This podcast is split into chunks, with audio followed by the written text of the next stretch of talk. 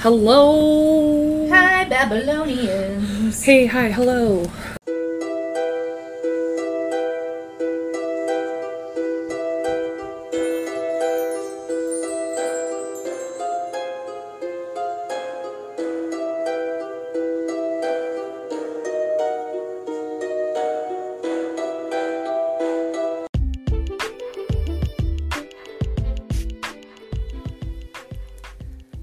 Podcast is presented by Podgo. Podgo is the easiest way for you to monetize your podcast, providing podcasters with a flat rate for ad space so you always know how much you get when you include an ad from Podgo.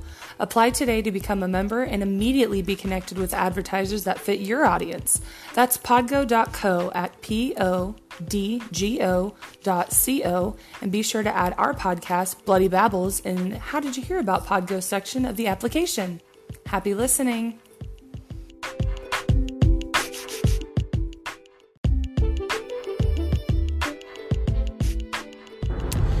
Hello, Babylonians! I know a lot of you have been with us for a long time, even from the beginning, and we cannot say thank you enough. And I know a lot of you have been asking a lot lately how do you make your own podcast? Well, it's simple. I use Anchor, anchor.fm, which is the website, or there is an app, or you can go on your computer, whatever you want to do. It's the easiest way. Um, it is run through Spotify, so that is one of the first uh, platforms that you'll be able to distribute your podcast out onto. And there's lots of different, it'll stream to at least, I think, 10 different platforms or more. Um, I'm going to give you a quick rundown about how it works. Anchor lets you record and edit podcasts right from your phone or computer.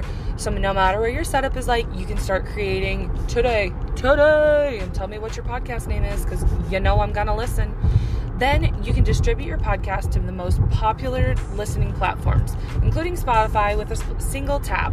Anchor is also the place you can publish video podcasts to Spotify. I know a lot of you have been asking for video. Don't worry, I'm working on it. With Anchor, creators can earn money, yes, yes, you heard that right, in a variety of ways, including ads like this one and podcast subscriptions. And best of all, Anchor is totally free. That's what sold me, even though it didn't have to sell me because it's free. Download the Anchor app or go to anchor.fm to get started. Happy listening! I'm out of breath. I just came back from the bathroom. So pregnant, guys. So pregnant. Coming up, so this will be Tuesday when you hear this. It'll I'll be 31 weeks tomorrow. Today. Today, tomorrow, when it's Wednesdays is when my weeks change. Oh, sorry, my bad. So yes, when they hear this, it'll be tomorrow. Okay. But um, yeah. Uh, I hope everyone is um staying cool. Lord knows fucking hotter than Hades here. Shit. I mean, I could handle. I prefer dry heat to humid heat because humidity has been hellacious. Well, that and then the mosquitoes are in full force because. As I'm sitting here clawing my foot Yeah. open.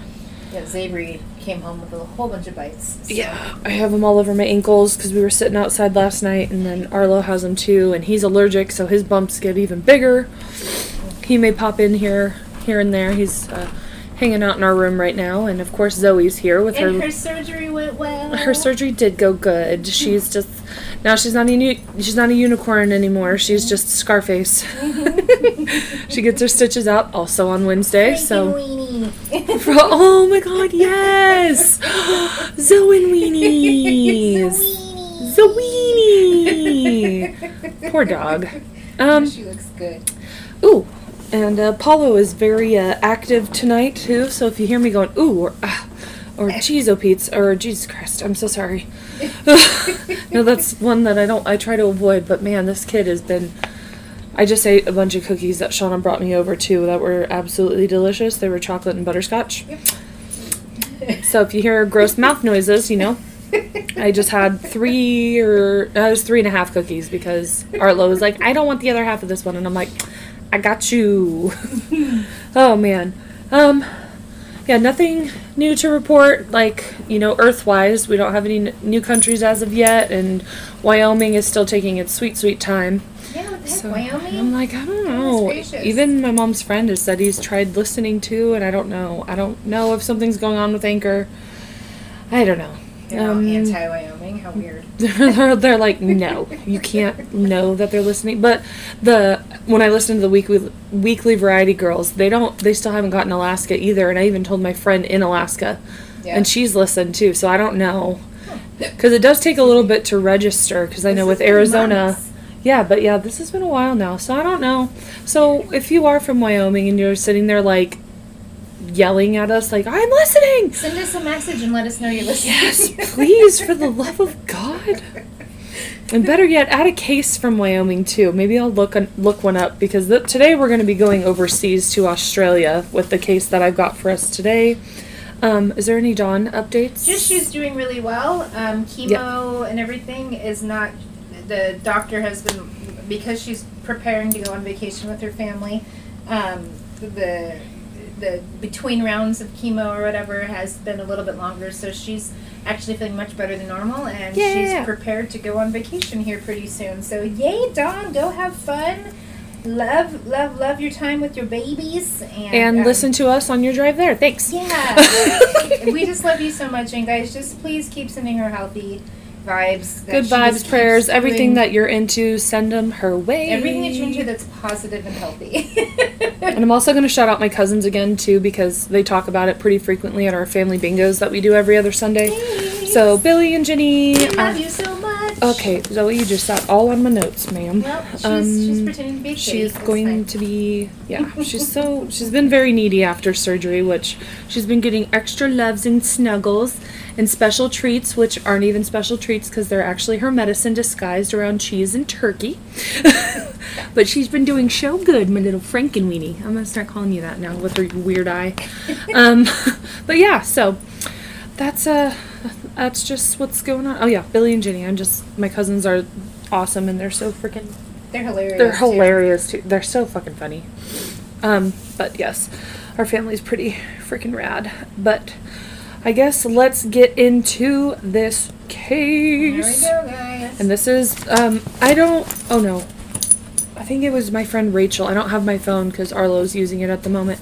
Um, I'm pretty sure my friend Rachel is the one who suggested this case to us. Thanks, Rich. And if you didn't, well, thank you anyways. You're getting credit Thank you for to it. whomever did if it wasn't Rich. And I know this is, um, I know Morbid covered these girls too, or this girl, lady, monster, whatever you want to call her. But we are talking today about Katherine Mary Knight. And I'm not going to use an Australian accent because it's terrible and I still want Australia to listen to us. So, Since she. we've got him and that other past podcast doesn't. Yeah. Boom. Oh, that was. That was good. That's a low blow. That was a little, little bit. A little down under, if you will. Sorry. Okay. Get out. Sister, go. Um, it says here in these. Um, okay, I'm fine. Um, she was born half an hour after her twin sister Joy at Tenterfield Hospital in northwestern New South Wales on October 24th, 1955. That was my first divorce date. October 24th, the day before my brother's birthday. Awesome. Yeah, 1955. Her mother, Barbara, already had four boys. Oh, God bless her soul. Patrick Martin. Been there, doing that. Oh. right. Imagine if Xavier had been twins. Oh, well, she was big enough to be. That's very true. My niece was ginormous at birth. Little sumo baby. But um, four boys: Patrick, Martin, Neville, and Barry, who she had, um, who were from a, pe- a previous marriage. As no previous, and another son, Charlie, with Katherine's father, Ken, and another son, Shane, would follow in 1961. Oh, wow. So four, five, six, seven, eight, eight. Jeepers. Okay, I'm Gee. not. That's a lot of humans. Yes. I'm on my second, and I'm like, I don't, I don't, no. no. um, when Barbara's previous marriage, marriage, I'm on a roll tonight, guys, broke up. The other, I'm okay. leaving. Deep breath. This is tiny, tiny font too that I used with these notes, and I don't know why I did that, but here we are. Um, if it's not sound, it's Nicole can't read. From her previous marriage, broke up the two older boys, which are Patrick and Martin. It's weird because I know someone with that actual first and last name, so that's throwing me off right now. um, had stayed with their father, Jack. I'm gonna guess it's, I want to say Ruffin or Raugan Or Ripper. or Sorry. Sorry. R O U G H A N. And the two younger lads, Neville and Barry, went to live with an aunt in Sydney. So when Jack um, died in 1959, Patrick and Martin went to live with back with their mom. Okay. So Ken Knight was an I don't know what that or- word is, but he was a slaughterman who traveled with his family throughout Queensland and New South Wales, uh, um, applying his trade into 12-hour shifts at. Oh boy. Okay, I'm so sorry, Australia. Wallangarra, sure. Gunnedah, Gunnedah, Tenterfield, and Moree. Oh my God. Are they all? Oh my God. Because Nicola's a moron. Just Uh, kidding. Moraine. She's not. Love her. Mm, I just am not meant to be Australian. I need Xander here. Um, wherever the work was to be found, Ken and Barb and, and their six children eventually s- settled in Aberdeen in 1969, where there was steady work at the local local abattoir. I don't know what that is. I should have put definitions beside these things. Usually I do that. Um, from all accounts, young Katherine was a loving little girl who was kind to animals, and her only brush with retribution was, um, as it was, oh my god, was when she was 13 and she appeared before the children's court on a mi- minor charge and received a good behavior bond. So I don't know what the charge was. How old was she? 13. So, given her lifelong environment, it's hardly surprising that, um, at, oh my god, that all she wanted to do was um, grow up and work in the abattoirs, which is where her dad was working. And every town she had lived in, there was meat works. Okay, maybe that's what it is. Kind of like a meat factory, I'm guessing. To her, the thick afternoon waft of the oh my god of the remains of the day's kill, as it was rendered into tallow, must have smelled like French perfume. Okay, so I sit here. We are from Dodge City, and or live near there, and I can tell you when I drive past those meat packing plants because we have two of the Yes, pretty we biggest, almost Twenty-three in. percent of, of the nation's um, meat supply comes from us. Oh, I'm so glad you knew that because I did not. I can tell you, I don't smell French perfume when I No. drive by it, Well, I've never been to France, so but I've smelled some perfumes. it's awful. It's, like, and it's- especially when they're burning blood. yeah. Like, but I mean, if you're raised around it, it's okay. Well, people I mean, I, from here say that's the smell of money, and I'm like, no, that's the smell of death and shit. and burning blood. I remember, I think it was Gabriel Iglesias when he came here and he goes, What is that awful smell outside? And everybody in the crowd went, Money! And he's just like, My money don't smell like that. yeah, It so smells bad. like. First time I visited my mom here, I was like, what? Like you can literally step off the plane and there, you can smell Dodge City. Arlo, turn that down, please. It's um Yeah. Yep, this is this is two like So- Nicole just said two meat packing plants. So if you ever drove by Meat Packing Plant or you're from Kansas, you know. Yeah. Um, Different so, from cow fields too. I mean, there's there's that smell when you're Yeah. going by a pasture. Of yeah, I'd rather smell cow shit than the freaking plant. Yeah. So keep going. Okay, babble over. At 16, she would join her father, her t- twin sister Joy, and her brother Charlie, um, boning out carcasses. Wow. I'm, ch- I'm a child. Bye. At the Aberdeen Abattoir. I think I'm saying that wrong too. Um, if you're from Australia and you hear this, please tell me how to say things correctly. Thanks. In the predominantly male domain, uh, Katherine is as tough as the rest of them, um, and she gave as much as she got in the boning floor. And that would- I'm sorry. she got on the boning floor. This is what a day. What a day this has become. She was renowned for not taking taking okay, taking a step backward. Oh my god. And with her knife in hand, she challenged anyone who offended her to armed combat to abruptly sort the matter out. She was feisty. Wow. My gosh. No one ever took her on. Her proudest possession was her set of razor sharp boning knives. this boning, I can't, I'm leaving. Um, which she kept in pride of place above her bed so she could have at least one look at them at night before nodding off to sleep, no doubt to dream about killing animals and carving up their remains in a ten- technically a healthy manner. This case is starting to come back to me now. Um, given her future violence, it would be fair to say that it was a period in her life that played a major role in the molding of the monster that she would end up becoming. So, so her first love was in 1973. She falls in love with a 22-year-old truck driver named David Kellett, and as soon as she turned 18, she moved in with him. In 1974, they were married. So not even uh like roughly a year later, maybe not even a year, depending on when in 1973 they met. Um, a rumor was that she attempted to strangle him on the, on their wedding night when he wouldn't repeatedly make love to her. Boning. So yeah, all that boning went right to her head. And now we have a theme for this episode: the boning case of Katherine Knight. Later in their couldn't ma- get enough boning. Oh Sorry. God! Later in their marriage, Kellett worked at the abattoir with um, Katherine as and was in charge of killing the pigs. From time to time, she would drop in and just watch him at work dispatching the animals with a stun gun. Oh, I mean, I know that's part of life, but I'm like, as a person who's heard a cow scream when Yeah, I they, yeah, yeah, when I because I worked as a security officer at our meat packing plant, and uh, yeah, someone didn't shoot them correctly. I didn't eat meat for two weeks. It was rough. So, no, there was no.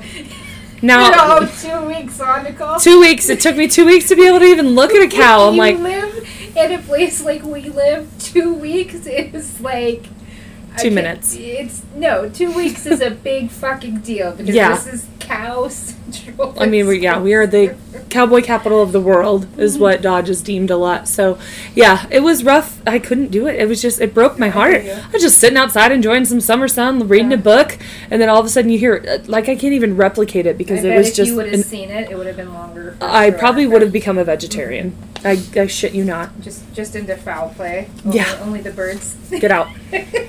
But then again, I love bacon, and they're sitting here talking about pigs, so. So, um, they had their first child. Her name was Melissa Ann, and she was born in May of 1976. Kellett was unable to cope with his wife's possesses, possessiveness, ooh, and violent, moody behavior, and took off with another woman. Wow. okay, it's one. Let's have a kid, and then, um, no. I mean, I understand. Like, you can't hit, but like, so obviously you're all right. All right, whatever. Um, she ends up not being a good person anyway, so I'm not gonna. yeah, it's fine. exactly. Good job, sir. Glad you got So- out when you could. Yeah, really. Um, deeply depressed and revengeful at his leaving, and with no one to take her, you know, anger out on, she chose the closest thing to her. Um, one day, shortly after David had left, she walked down to the local. Oh my God. Okay, trigger warning. Trigger warning. Trigger warning. Trigger warning. Um, but it ends up okay. But this is scary. She walks down to the train lines with and left her two-month-old daughter Melissa in the middle of the tracks to be run over by the next train that came along. Fortunately, she uh, Melissa was rescued by a man who was foraging just nearby, who heard her crying. Oh my gosh. Yeah, yeah, yeah, yeah. I forgot about that part. Whew. Yeah. Um, later that day, she Katherine ended up taking an axe from a nearby backyard and swinging it wildly about her head, threatened at random to kill several people, including an old man. She was apprehended by police and taken to St. Elmo's Hospital in Tamworth. Hey, one that I'm not scared to say. Wee, where she was diagnosed with postnatal depression and released. Which, okay, I could and just okay, I could see that being a thing. Yes. Like it's like postpartum, and you know, two months old is not very old for a baby, and And then your husband just dipping yeah, out yeah, like yeah. heartbreak and just all these in her body's going trying to change and go back to normal so not to justify because we all know she's a fucking monster for what she does later in this but um this is all Post postpartum depression is is very real, and and and, and anybody who ha- has suffered from it or is suffering from it or whatever, get get talk to your doctor, get the help you need. because doctors are going to be there to help you Yes. and i'm so grateful for the doctor i have now because yes because i ignored mine for the my first pregnancy and i definitely will Mama, face it better on my second yes love please take you. oh okay that's okay baby I just deleted them. oh you What? you deleted them Why did you put more cookie in there? oh my goodness I thought not put one cookie in there. I ate half of a cookie Why? because I didn't want a whole cookie. but okay Mama, what you must done. no not even close but you can have this back you can keep playing okay you don't want to okay interlude over. Um, okay, so after she's you know released, a few days later, she ends up slashing the face of a woman she knew with a butcher's knife while demanding that she take that this lady take Katherine to David in her car. Wait a minute. So how long she was? Did she? Just literally a few days after she was released from the hospital, she approaches a woman, slashes her in the face. Mama, Um, what? Anyways, I don't even. Okay, so she attacks this lady's face. The lady is bleeding profusely. Katherine's demanding her to take her to her husband, um, who left her, which I'm sure this lady doesn't even know her. Um, she ends up, es- the lady ends up escaping and goes to a patrol, a, pe- a, sorry, it's a petrol station, like a gas station, sorry. This is um, from Australia. When police responded to a frantic call from the station uh, owner, they arrived to find Katherine holding a little boy by the front of his shirt and waving a knife in the air. Oh. So she Lord. attacks this lady and then apparently just finds a little boy and starts yelling in his face like Where's Jesus. her baby? So she had been taken because she left her on the train tracks. Okay, I'm just. Yeah, Okay. I don't know if David came and got her. Okay. I don't. It. Uh, mm, uh, we'll see here. Well, okay. Let's just keep going. Okay. Um, the officers managed to drag the terrified child away by attacking Katherine with a couple of brooms that were handy and grabbed her when she dropped the knife and um, let the boy go. On the recommendation of a local doctor, she was admitted to. m- Mama, What? I don't want one game. That's fine. Um, admitted to Morris. She was admitted to Morisset Psychiatric Hospital for treatment and detained um, under supervision while her daughter was placed in the care of her grandparents, Barbara and Ken. Okay. So that's where baby went, which is where that baby should stay, clearly. But anyways, um, okay, go, go, hurry. oh my gosh! Police notified David, who was working as a truck driver in Queensland, that his wife was locked in a psychiatric unit under heavy sedation in the most notorious mental mental institution in New Wa- New South Wales. With his mother Jean, they drove the hundreds of kilometers to be with his troubled wife, who sparked up the minute she saw him. Like her total attitude was like, "Oh my God, he's here!" Yeah. So, on August 9th, 1976, she was released into the care of her mother in law on the condition that Jean see to it that she take her medications. They collected little Melissa along the way. with a couple, uh, within a couple of weeks, Katherine and David were back living together in a bungalow in uh, Woodridge in Queensland, where David drove trucks and Katherine took a job boning at the Dinmore Wheat Meatworks in Ipswich. Ow! Careful. I just, I cracked my finger. Okay. Uh, the reunion turned out to be stormier than ever, with uh, Katherine regularly flying into violent rages over nothing in particular, assaulting her husband with her fists, kitchen appliances, and anything she could lay her hands on. Yet, astonishingly, astonishingly, on March sixth, 1980, they end up having another daughter named Natasha Marie. That makeup sex though. Yes. so, like, good. Mama, I'll play my game now. So, okay. What so. in here? So she was born in 1980, so then we're moving now to 1984. As if to answer David Kellett's prayers, um, Katherine was gone. He came home one night from the house, and the house was bare. Katherine had packed up the two girls and everything that wasn't nailed down and moved back to live with their parents on their farm outside of Aberdeen. Aberdeen? Aberdeen? Sure. Um, working at the Aberdeen Abattoir. I'm just, yep.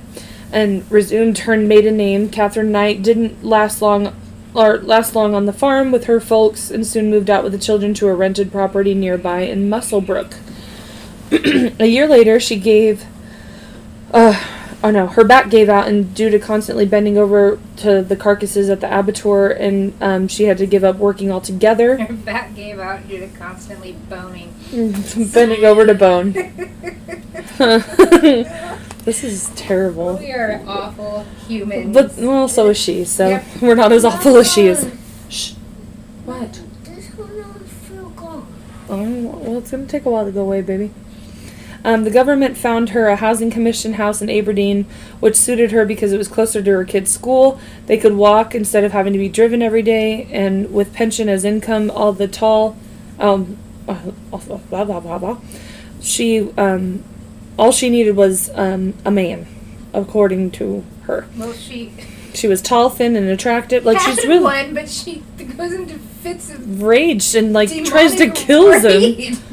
Yep, all she needed was a man's who could handle her crazy. But she doesn't look like a like Sorry. she's not like ugh, She's like some of them like she's not like unfortunate looking like where is it? Like she I mean she's not like terrible, but she's not like super unpleasant either, you know?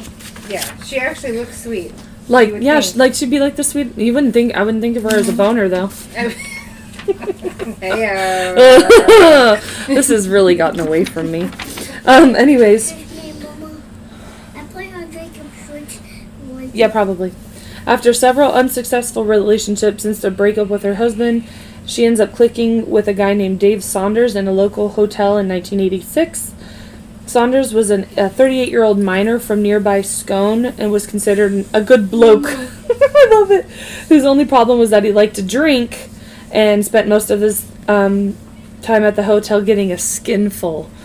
These Well, are great. I like the way Australians talk. I Or describe say, things. Yes. I'm like, I want to use I all your verbiage. Giggle the entire time I'm talking to you and have a jolly old time because I Getting love a, you guys. I I'm at the hotel getting a skinful. Heyo. There's a whole lot of more that she's getting boned, and she's even just at her job. Jesus Christ. this is great. Whew, okay, for all of her um, shortcomings, such as a uh, such as attacking people with knives, fists, and kitchen appliances, Katherine had a cheery and charming exterior, and the ruggedly handsome Saunders was smitten. The fact that she had a voracious sexual appetite was the icing on the cake. Heck yeah. He's I like- mean, okay, let's let's talk about that for a second. I'm sorry, but knowing men the way I do, I don't mean to. Whatever. I mean, I'm 40. I've, Yeah. I've had my share. right. Um, yeah. If a woman is not just good in bed, but is willing to, to put out, and She's she's got a confidence about her, like if she if she kind of dominates a little in the bedroom, Yeah, most men, she could do any. She doesn't even have to be pretty. If right. she does that, She's only 29 at this point. she's every man would be on his knees salivating. I will give you anything and everything you want. right. So she, I get it. You've murdered a few people, possibly, or you could. That's fine. That's I fine. like what you do to me. I can't say it because Arlo's in here, but like, Yes. I, you all get the gist. So. Yeah. So, um, things went pretty awesome for a few months. Um, he kept his apartment at Scone and moved in with Cap- Katherine and her two daughters, maybe just to have like a fallback plan, just in case, you know. Um, it didn't take long for the green-eyed monster to come out in Katherine, and she was constantly, you know, falsely accusing of him, accusing Saunders of having affairs with other women. From then on, they were always at each other's throats. Um, not deep throats, just throats. Um, Katherine yeah, that was for the beginning. The yes, the the honeymoon is over. Katherine would throw him out of the, her house, but no sooner had he arrived back to his, at his place in Scone, she'd be knocking on the door, begging for his forgiveness Oh to- gosh, for him to come not- back, and he always did. Is this not my This is husband and the boy's biological mom's relationship? fucking hate you! Get the fuck out of here! Oh my god, I love you so much. Let me suck your dick. Let's. Oh. Remember Yeah. all that boning I was talking about at work? It was really just thinking of boning you, babe. Gross. Jeez, oh. But despite them always going back to each other, um, it wasn't long, be- you know, f- before the fights between them got violent. And with Katherine, who was taller than Dave, okay, I'm taller than my boyfriend. I feel this. Hey, don't you dare relate you two to this. Stop it right now. This is the only thing I have in common with her. We are both tall ladies. Hi. Attacking him with and her. like. I'm leaving. She would attack him with her fist and her boots. Everybody Um, say boobs. Every- boobs, boots. Sorry. boots and boobs. And that's how she'd coax them back. Hit him with the boots, hit him with the boobs. So that's how they stay balanced. Um, in May of 1987, she let him know what would happen to him if he ever played up with another woman by slitting his almost. Okay, hold on. Animal trigger warning right now, guys. I'm glad I stopped So she threatens him if he ever played with a, or fucked around with another woman by slitting his two month old puppy's throat from ear to ear with a boning knife before taking him taking to ta- ah taking to him with a frying pan and bashing him into unconsciousness. Oh my gosh. Well, from going to being very sweet to animals when she was little and very loving to them. And then this is a two month old puppy. Yeah, that's. So I hate everyone. but like uh, like here we go. I know. This, despite all this freaking psycho behavior, um, which included a suicide attempt on her on her end, um, his love proved unfailing, and in June the following year, she gave birth to her third child, a girl they named Sarah. So now they have three daughters. She's got three girls. Uh, Melissa. Oh no, I don't remember the second daughter's name. Okay, okay, it's fine. It's fine. Everything's fine.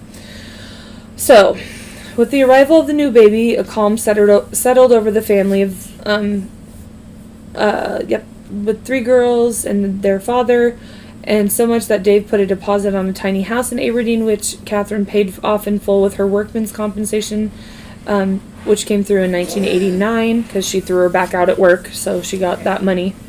Um, considering that outside of her children, the tiny two-bedroom weather or house on Mc, I think it's McQueen Street in Aberdeen was the first real possession that the feral Katherine Knight had ever owned in her life. It's hardly surprising that she decorated it the way she'd always dreamed of with her passion, dead animals. Wow. I mean, she's been a boner her whole life. So, the walls were covered in cowhides, water cowhides, water buffalo and steer horns, old-fashioned fur wraps, cow and sheep skulls and deer antlers. Prominently displayed was a stuffed peacock and a baby deer. Among the other um, walls um, and hanging from the rafters were a huge wooden fork and spoon, rusted animal traps, leather coats, and motorcycle jackets, a rusted rake and pitchfork, a riding boot and a crop and a saddle. Every available space was filled with old newspapers, clothes, and books. The extensive video collection dealt predominantly with horror and death. Um, it was a museum of her fucking fantasies. it says in these notes, "There's no place like home." I'm gonna click my heels three times and hope to get the hell out of there. funny too because how many people? sorry, fellow Kansans, but I have been into quite a few homes of people who live here, or like grandparents who've lived here for Mm-hmm. years. That's what it is. You've got all. As we sit here, and then I was thinking, I'm surprised she's not into taxidermy too. yeah. Well, I mean, she had a stuffed peacock and a baby deer, so Right. oh, like uh, like doing it as her own Mhm. hobby, yeah. And as we sit here in the room with my dad's deer antlers up on the floor, It up, above my head, like literally. I personally am I'm not into it. I understand that I live in Hicksville, and this is what people do. I, I was born and raised in Southern California. Well, mostly anyway. Right. I'm a Cali girl. Hunting is not a thing from where where I was yeah. born and raised, and so I find this a little barbaric. But when people hunt and they use all of the meat and the hide and they do that, that's fantastic. It's those Mhm. people who just do it for trophies that that is truly barbaric. That's just Yeah. disgusting and, and not right. But my father-in-law, Nicole's dad, he he he uses that deer. He he uses it all. So We've even hit deer and we've brought them home and Right. eaten them several times. But um, huh? Done? No.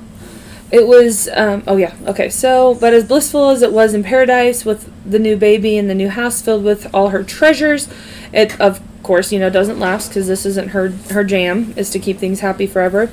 In the new bout of exchanges, um, Katherine battered Dave, Dave over the head with an iron and allegedly stabbed him with a pair of scissors at one point during an argument. When he returned to the love nest, that's after- hilarious. this uh, I love these. Okay, okay. After a week, um, back at his, because he still had that apartment in Scone. After that horrific fight, he was invited only in to find that she had cut all of his clothes to shreds and taken them um, to the rubbish tip. What does that mean? I don't know what that means. This is what I get for just typing She in notes taken and them just to the rubbish tip. yeah. I have no idea what that means. Hmm. Um, this time, you know, Dave is like, I've had enough. He took his long service leave from the mines and gave all of his his old drinking haunts um, a miss. Oh, okay. Went and went and had drinks. Despite his, her frantic efforts to find him, um, Katherine had no luck. His friends knew where he was, but they certainly weren't going to tell him tell her where uh, where David was hiding, or Dave. Um, running into brick walls everywhere. Eventually, she just gave up because he disappeared and he did not want to be found. Months later, he did return home to the McQueen Street house to see his daughter, only to find that in his absence, uh, Katherine had gone to local police and told them that she was terrified he would return and bash her. So she got the cops to issue an apprehended violence order against him to legally keep him away from her and the children. Jeez. So, yeah. But it didn't take her long to find another lover because, you know, this is who she is as a person. Beat the man's and then find another one. A few months later, um, she gets into a relationship, and um, this guy's name is John Chillingworth. He was 43, and she, of course, falls pregnant. So, um, and he ended up working at the Aberdeen Meatworks, and the baby, who was her first son, was named Eric, and he was born in 1991. This isn't, that's only two years before me.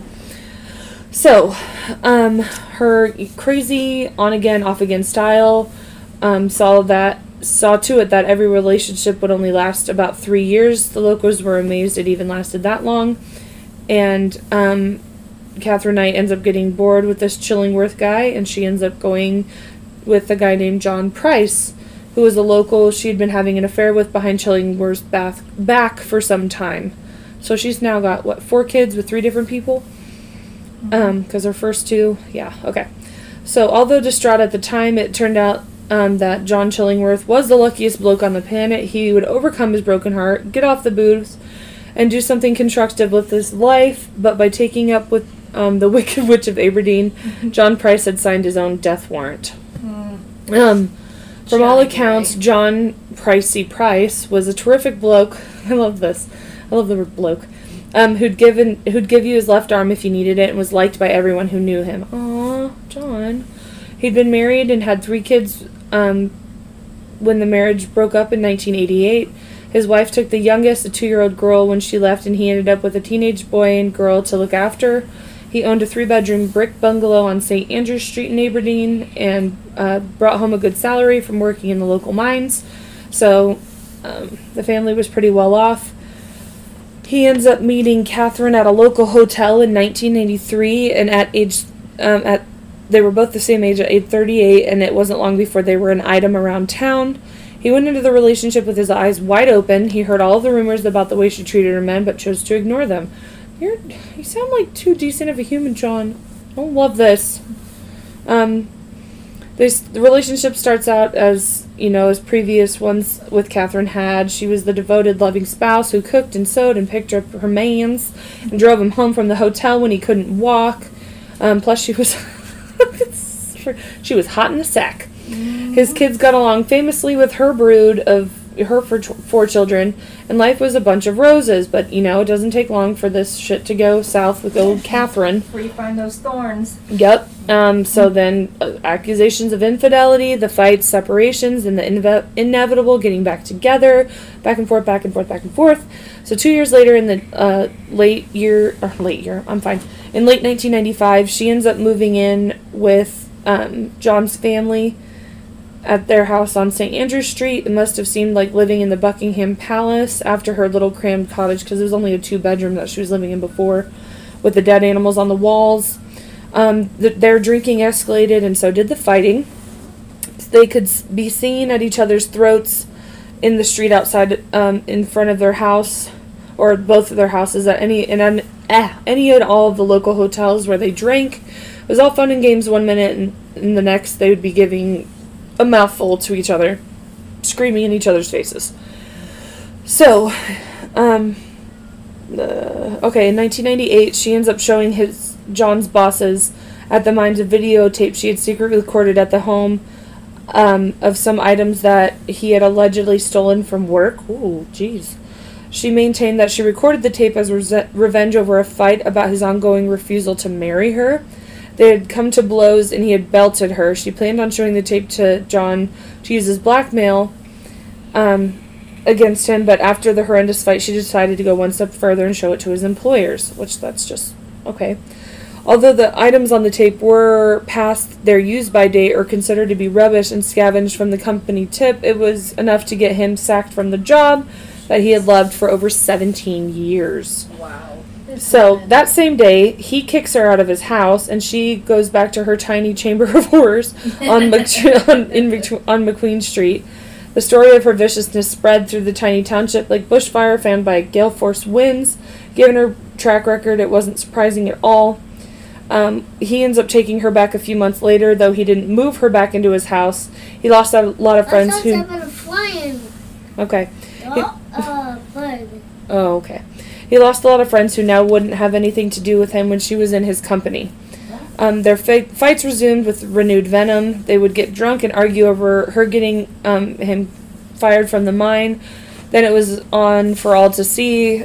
It was plain to even a deaf and blind mute that while they couldn't live with or without each other, that something awful was going to give. It was just a matter of time. They Wow. just both really liked the sex. Yeah. That's really what it was. Mm-hmm. It wasn't long before Katherine had free reign of his house again, but it didn't help in matters at all, or in the least.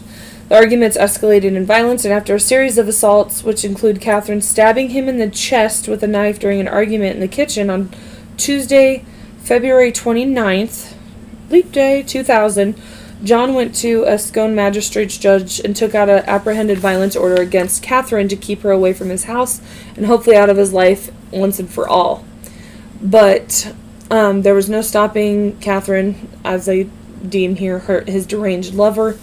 The same night he had taken out the um, Restraining order. restraining order, he was in bed at 11 o'clock after visiting his neighbors when a vehicle pulled in his driveway and she enters the house. They watched. She watched TV for a few minutes and um, had a shower before joining him in bed. They had sex. Police officers made the following report after arriving at the house the next day. This is a quote from the police report. Pleased, I'm fine. At about 6 a.m. on Wednesday, March 1st, a neighbor noticed that the victim, John Price, work utility truck was still at home. This appeared unusual as the victim normally left had left for work each day prior to this time. Obviously, he got a different job. This neighbor became concerned, as did the employer of the victim, who was by this time making inquiry as to, as to why he, the victim had not attended work. Attempts were made by the neighbor and another friend to wake the victim by knocking on his bedroom window. The neighbor and friend then went to the front door when they saw a small amount of blood on the wooden exterior. Police were contacted and attended about 8 a.m. The police at the scene forced entry to the house through the rear door. Upon entry, they located the victim's exterior layers of skin hanging from a hook in a doorway arch in the lounge room. What? Then they yeah. Then they located the victim's decapitated remains on the lounge floor near a small foyer leading to the front door. A further search of the house by police resulted in them then eh, resulted in them locating Katherine Knight, who was snoring loudly in a comatose comatose condition on a double bed at the end of the house. She was rem- removed from the house immediately by police and later conveyed to a hospital by ambulance. So, um, so the Wow. She just night night. She was laying there with his skin draped over her like a blanket. Sorry. Oh my god. Ooh, that would have been. That would have. Oh my god. Okay, it's only gonna get weirder. Um, the following account was a complete report by a crime scene investigator, Detective Senior Constable Peter Anthony Mu- Muscio? Muschio? Sure. Who was the first officer into the premises after the discovery of John Price's body. Um, in this case, in a case like this, it was the detective's job to, you know, piece together the um, everything that happened with all the evidence at the murder scene before anyone else touches a thing.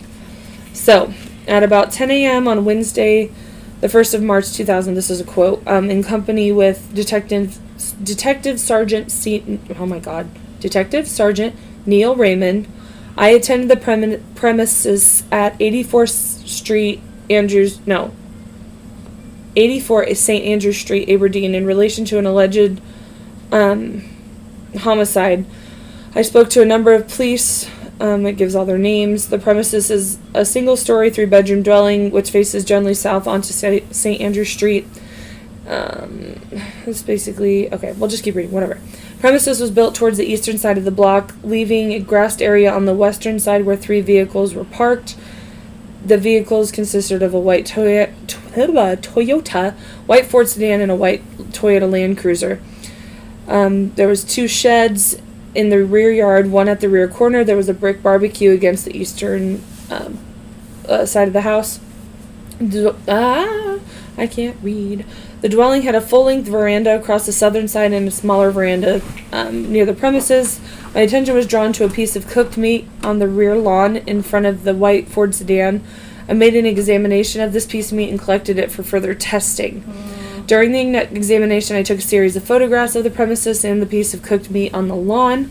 I entered the house to conduct a um, an examination with Detective Sergeant Raymond. I walked in the rear door in the kitchen. Once in the kitchen, I saw a large section of what appeared to be human skin hanging from the top of the doorway leading into the lounge room. so I wonder how big. I know that's gross to want to know, but I want to know Well, like because if you, if you're looking at skin, mm-hmm, it's not like there's a tiny little piece of like sunburn that you peel off. mm-hmm, That had to be a thick, and it had to. That had to have been a very large Piece of skin, yeah. slab of skin. I don't know Mhm. what to put correct. yeah. Was it his arm? Was it his thigh? Was it his stomach? I don't know. The piece of skin extended from the top of the doorway right to the floor and appeared to be an entire human skin. It was his entire body. His entire. She Oh skinned. My. She skinned him alive. She skinned him. Yeah. Looking through this doorway into the lounge room, I could see a headless and skinless human body. I walked past the hallway and looked in the entry foyer and saw an extreme amount of blood pooled on, the floor. There's a lot of large, large amount of blood smearing over the eastern wall of the entry. I walked further east along the hallway and noticed blood staining um, leading from the main bedroom. In this bedroom, I can notice more blood staining, however, only moderate amounts. I then left the scene and had a discuss- discussion with Sergeant Raymond and other police outside the scene. I re entered the premises um, and made a more detailed examination. The rear door of the, yeah, of the. Oh, I was gonna say. I'm surprised I didn't say. I went outside because I needed to vomit. Like. I mean, yeah, that probably didn't need to report it, but I wouldn't be surprised. Um, the rear door of the premises opens into the laundry room. Off the western side is the kitchen and dining room. Um, the laundry contained a stainless steel tub in the northeast corner and a washing machine further south down along the eastern wall. There was a built in cupboard and two separate uh, doors in the southern wall of the laundry room. Um, and the dining room contained a wooden steel dining table which had three matching seats around it. There were items of clothing draped over the backs of these chairs. On the dining room, there was a tool bag, some clothing, a small blue, blue folder, an electronic toy gorilla, and some pres- prescription medicine boxes. So it, it gives more of a detail about what he saw. Um, as I mentioned, oh, like okay, so this part talks about. As I mentioned, I saw what appeared to be a complete human skin or pelt hanging from the top of the door separating the dining room and the lounge room. On closer examination, I could distinguish black curly hair at the top, a nose and part of the mouth and ear. Oh. About halfway down, I could see the clump of short black curly hair, which was consistent with pubic hair. I could not recognize any other f- particular features as it was continued onto the floor. Um, the skin appeared to be vary in thickness from appro- approximately 1 to 4 centimeters. Oh, that's a big difference. 1 to 4. Yeah, Shauna's trying not to throw up right now. Oh my Um, god. then there was a trail of blood leading from the lounge room into the kitchen, and the kitchen cooktop in the vicinity of the aluminum boiler. The boiler was on the right side, and um, it- the t- uh, the time was turned off. When I lifted the boiler, I noticed it was warm to the touch. Oh my gosh. Here I was talking about hunters and using up the entire animal. Uh huh. Oh my god. Alright, keep going. Yeah, it's gonna be great. Oh my god. Uh, the pot. Okay, so we're talking about the pot he found on the on the in the kitchen. The pot was full of liquid, and on the surface, I could identify a human skin head and a number of cooked vegetables. On the side of the Oh my boiler- God. I saw. I saw a baking dish with dish which um, was sitting across the f- right front sides from the side element in, in eh. inside the baking dish I saw an amount of liquid and the remains of baked vegetables to the right I saw two prepared meals. Each of the meals consisted of two pieces of cooked meat baked potato baked pumpkin zucchini cabbage yellow squash and gravy. Underneath each of the meals was a torn section of kitchen paper with a name written on it. The word beaky was written in blue ink and on one of the pieces the while the word Jonathan was on the other the pieces of meat appeared on the plates were similar to the the piece I'd collected from the rear lawn. Mama, Yes, love. you hold me. Oh, okay, come here. What are you And doing? We're almost done, baby. Standing on the counter, sitting on the counter with Yeah. nice Chianti and fava beans. so, um, on the section of the kitchen bin across from the northern wall were a number of items. Um, on the west, I saw a green electric jug with blood staining about the handle. In the sink, I saw an orange colored vegetable peeler with vegetable peelings from potato, pumpkin, zucchini, and onion. On the other side of the sink, I saw a cream colored microwave dish containing cooked cabbage leaves and a clearish liquid. In the uh, in front of the microwave, I saw a brown colored coffee cup that was sitting on a wooden uh, cutting board. Inside the coffee cup was a teaspoon and a small quantity of thick black liquid similar to gravy. There was also residue of- the gravy uh, gravy type substance of on the cutting board. They call it the cutting up board, huh? But anyways, cutting board. And just to the right of the cutting board was a yellow handled swi- swibo swibo knife and two forks, and the handle of the knife was blood stained. Um, so I saw a small black handled knife, which was also bloodstained, and four empty medication blister packs. One blister pack was labeled Luvox and had 15 tablets missing. Two other um, packets were labeled Aropax and had 10 tablets missing from each. And then the um, the other packet labeled, oh my god, Prom- Mama, Promethazine had 20 tablets missing. What? I think you awake. Yes. Um, so we talked about promethazine. Where did I go? I lost my. T- okay, I saw bloodstained gray coffee cup, which was uh, contained a fatty white substance. Um, there was also empty uh, brand of beer, a packet of uh, Winfield red cigarettes, and a black wallet belonging to the deceased on the bench. On the side of the breakfast bar, I saw a Norton brand benchstone sharpening stone. Um, in front of the microwave uh, was the remains of a paper towel roll and a blue plastic lid. Um, there's a blood, bloody foot, bloody stained bare footprint. The footprint was right, was the right foot of a person at the time who was standing adjacent to the kitchen bench with the foot facing north. Um, um, I'm not sure if that goes into anything more about what else they found. Good God. Yeah. So she cut him up and Dude, and, but, cooked the it. okay. I've okay, so I already dis- described earlier how I'm not a hunter. I've, I've I've shot a gun, but I've never hunted. I don't think I could do it. I just I, I care too much about. Granted, I am not a vegetarian, so people might slander me for saying, "Well, you're not really an animal lover if you eat meat." Whatever. I do love animals, so Yeah, I. but I'm not gonna go out of my way and like eat a dog I, or I, I couldn't I couldn't go shoot them and do okay so but- Yeah. okay so right, right, right, right. I'm following what you're saying. so to know what it's like I've kind of seen your dad do okay when I saw the deer hanging in the garage I couldn't handle it I, I had I had to step away the kids wanted to see and that's fine but I I it looked I, I couldn't it, Yeah. it, hurt, it hurt my heart so yeah. point being I know with like a buck Mm-hmm. or whatever, you skin it. That takes some time. And you got to skin it right because there's certain spots of the stomach or something where there's a certain awful smell if you hit the wrong spot. Yeah. My understanding. So Oh I yeah. don't know if that's the same for a human. Okay, a buck's pretty big. My point is, I'm sorry guys, babble time. To skin a human, I'm assuming down. that's going to take some serious time Yeah. and effort. Especially the way she had skin around his nose from the Yeah. testimony of what the officer saw and around Yeah. the ear, or maybe the ear is just in place there. So, okay, so you do that. Then you're chopping up the meat of this body. That takes a lot of fucking time or whatever. And Yep. not only is she prepping the fucking meat, she's got vegetables and stews and soups going too. Yeah. This woman. This was all It's like a fucking sous chef, like human. Sous like hours, yeah, that's hours. Like it was no eleven o'clock at night. Yeah. that is Shh. fuck wild. Like, yeah, eleven a.m. or eleven p.m. is when they roughly went to bed, and then this is all coming to light the next morning around. I think it was eight a.m. because Oh he was supposed to be at work at six, so the cops didn't get notified till eight. Mm-hmm. So Maybe ten, but yeah. maybe so te- yeah, between eight and ten. Like, yeah. So that's a lot of prepping. That's a lot. That is a. Oh my. yep, I woo. She. I don't. I have. I'm sorry. Continue. yeah.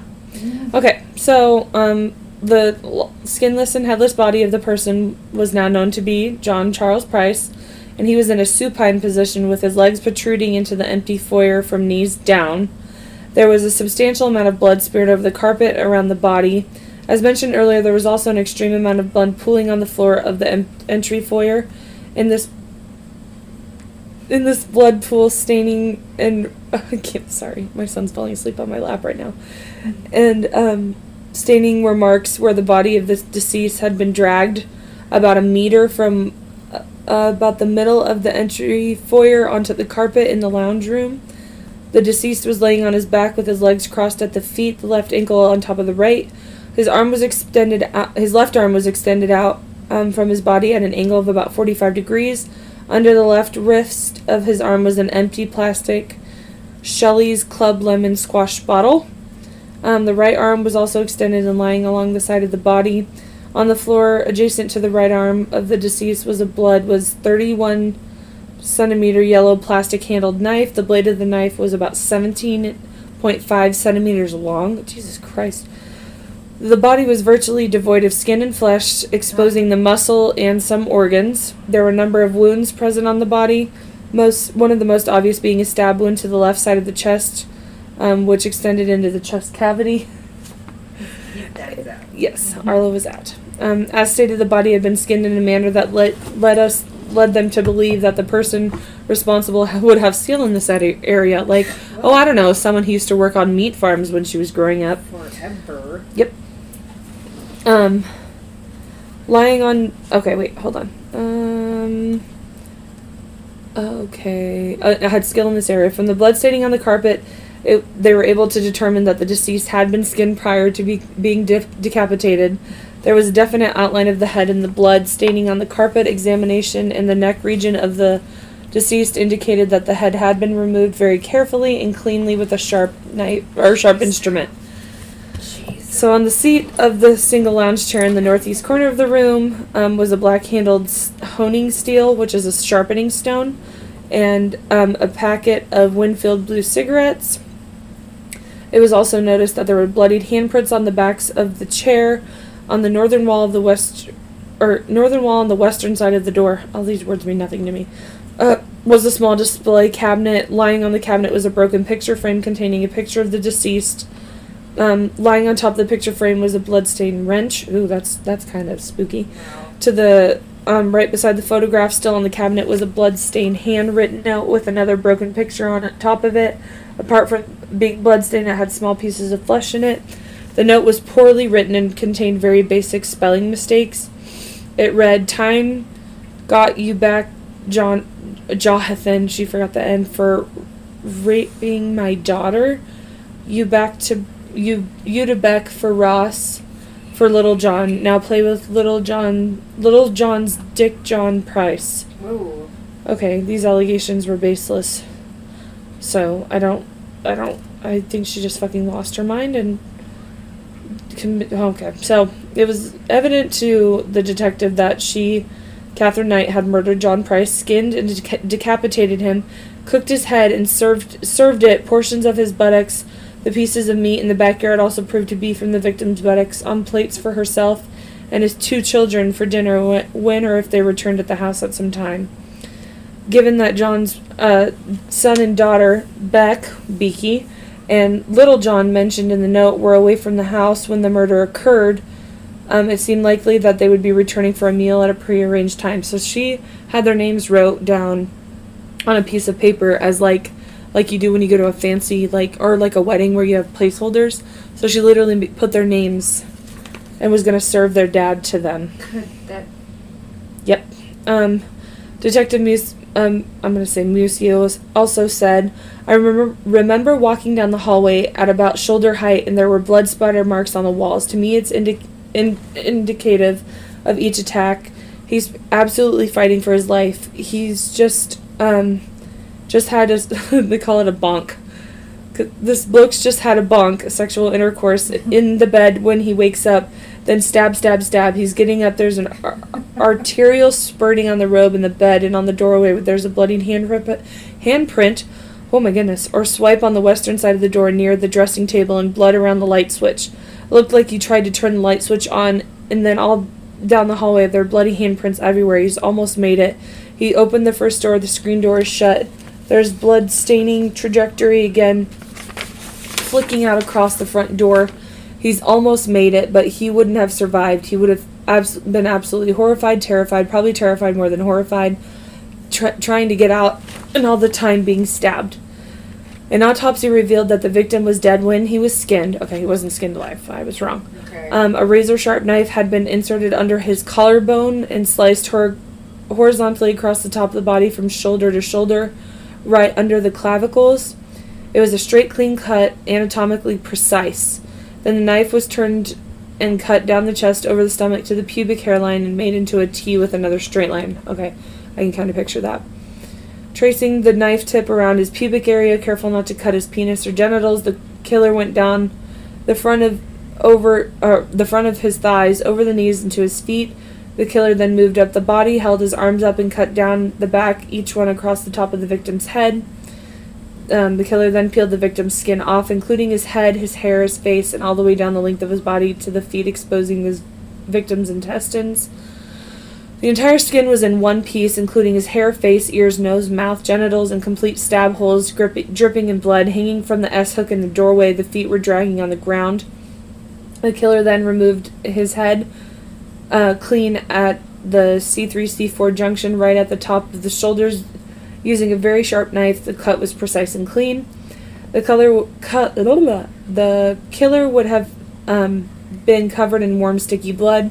According to pet forensic pathologist Dr. Timothy Lyons, who performed the autopsy, the whole procedure would have taken about 40 minutes.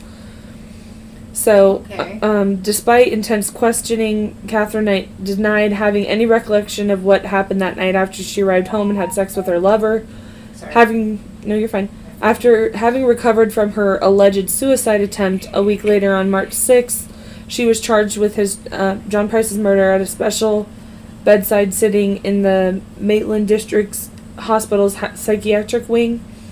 In a bizarre twist, it was discovered that she had been uh, she had allegedly murdered her lover. That after she had murdered him, sorry, Katherine had gone into Aberdeen and withdrawn a thousand dollars from his bank account from an automatic teller machine. Jesus. At her trial in October 2001, she um, saved John Price's. No, yeah, Katherine saved John Price's distraught family the ordeal of having to hear all the evidence by pleading guilty. Well, somewhat of a conscience finally, but too little too late, my dear. According to the court appointed psychiatrist, she was perfectly sane in, um, when she committed the crimes. Yeah. On November 8th, Justin Barry or Justice, sorry, Barry O'Keefe sentenced Katherine Knight to life imprisonment without the possibility of parole. The judge said to her papers to be were to be marked never to be released, Good. and she has since appealed the severity of the sentence. Um, and I think that was one of the first times that they've ever marked that on a case of a woman killer was never to be released. Like that was Ever the first wow. for Australia, I believe. I've heard that somewhere, but um, I could be wrong. But I I thought I read it in other notes that came with this. Um, in order to debate as to whether or not she ate parts of her liver after she cooked his head in slices from his buttocks, it was hard to say if all the pieces of John Price were accounted for.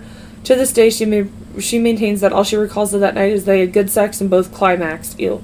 Then she remembers that Price Price got out of bed to go for a pee, and she watched him come back in the bedroom. After that, she presumes that she fell asleep, and that was it. The general consensus of opinion is that she ate part of him and found what she did so abhorrent that she chooses to block it out of her mind, which, I mean, uh, is a thing for some people.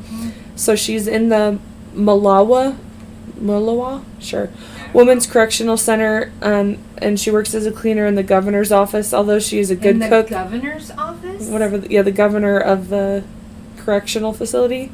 Although she is a good cook, it is highly unlikely she will ever get a job in the kitchen. That was from CrimeLibrary.com is where Library. where That's I got most of these notes from. my goodness, was that? Yeah, Woo. like. I was trying to find. I had something else in my brain, and now I have a sleeping child on me. That's true. Um, yeah, my son has passed out. Um, because they they called her the Hannah Lecter Oh, of yeah. instead of Hannibal Lecter, she was a Hannah Lecter. Jeez. Um, yeah, she's just. Um, yep, yep, yep. That was just basically it then. Okay, I think there were other. So all those other men she was with, thank God, like, like, it's awful that it happened to him, but yeah, Right.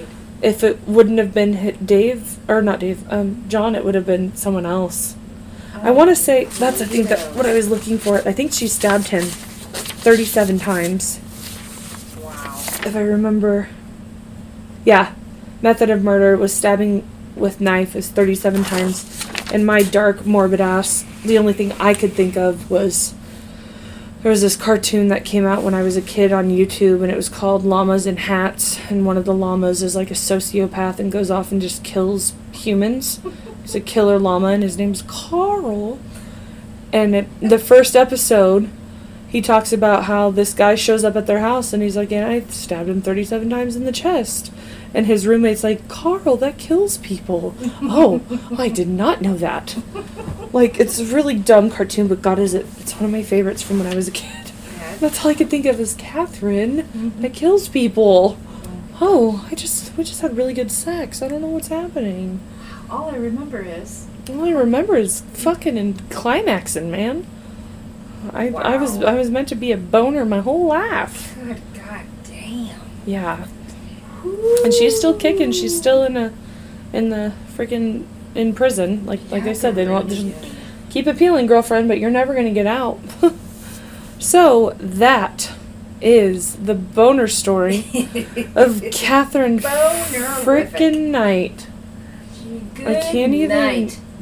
yeah, g- good night indeed. My God, she just, she was something else. Sorry for this. That is, I just, yeah, we've never had it quite so detailed and, and killing killer, to my recollection. Right. That kind of detail and carving, Like, yeah, skin hanging and grossness. meat body cooking and woo.